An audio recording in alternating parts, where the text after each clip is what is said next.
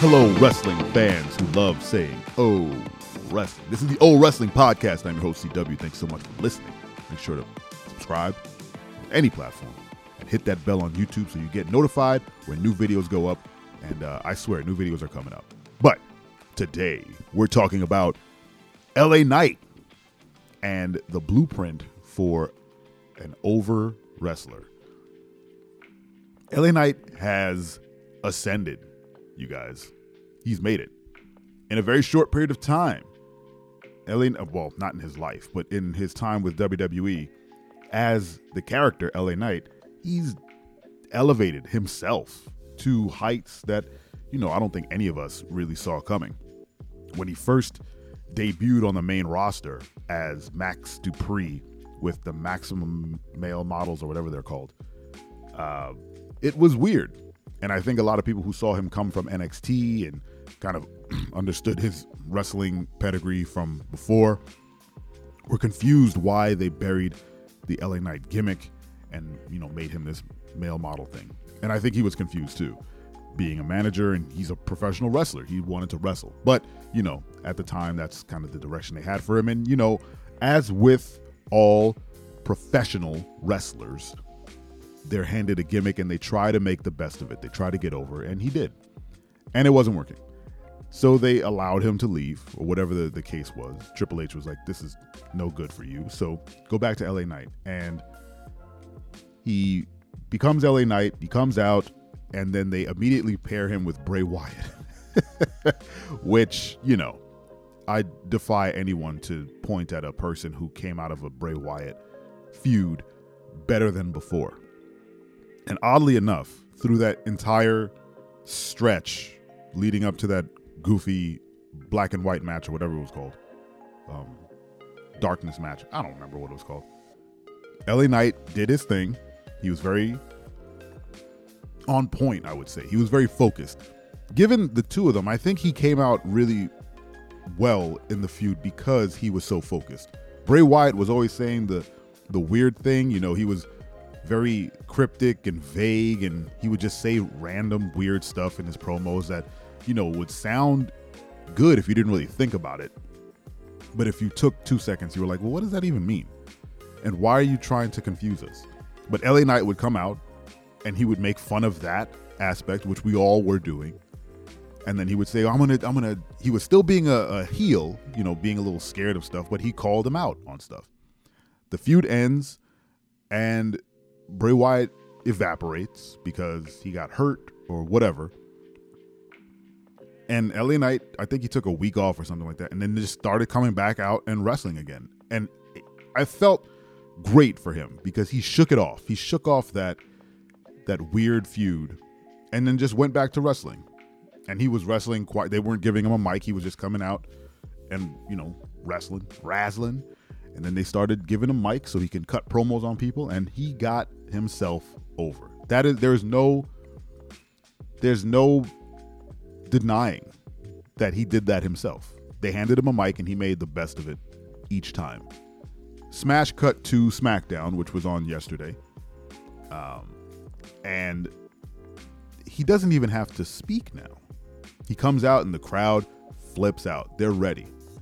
And I've seen people online, well, not people, I've seen articles online uh, claim that LA Knight is some sort of derivative rock or Stone Cold. And you know what? He is. He's also kind of a derivative Ric Flair. Um, but there's nothing wrong with that. And I think Konnan said on his podcast that people try to emulate these uh, Japanese wrestlers who are getting five star matches from Dave Meltzer. But LA Knight is emulating successful professional wrestlers from the heyday of wrestling, which was the Attitude Era.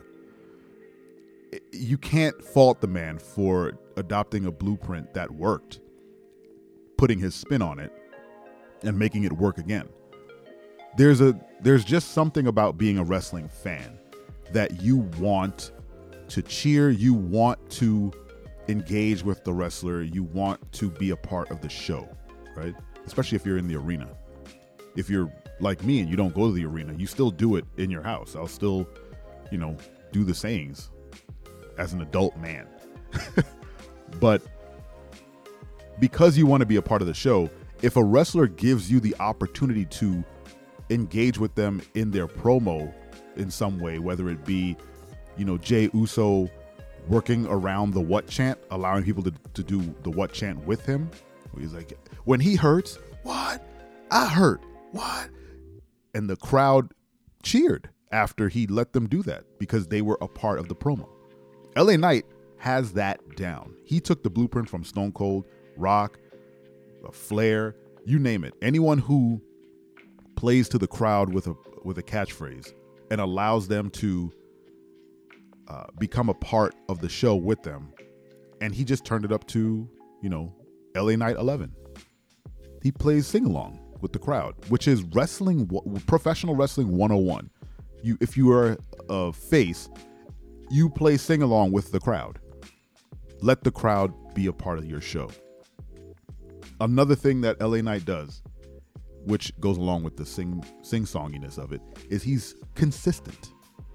He might not consistently win, but his promos are consistent. They're consistently good. They have all the beats that fans can recognize. He makes it easy for people to feel like they're connected to him. LA Knight gets it. He's he, he's not new to the business. He's been doing this for a while. The man knows what he's doing. And now I think WWE said, I mean, fans have been clamoring for this dude to to do something, anything. And WWE is like, pump the brakes. We're gonna get you there but we can't just throw you out there. We have other things going on. And right now, let's be honest, LA Knight doesn't have anything going on besides being the like the most over dude in the company right now. So what they're doing is they're just handing him a mic and saying, "Well, just go out there for two and a half minutes or something and cut a promo." He he came out on SmackDown. He didn't even wrestle. He just talked for three minutes before a commercial break, and the crowd, they were they were never they weren't any more excited the rest of the uh, the rest of the night than when LA Knight came out and spoke to them. They were ready.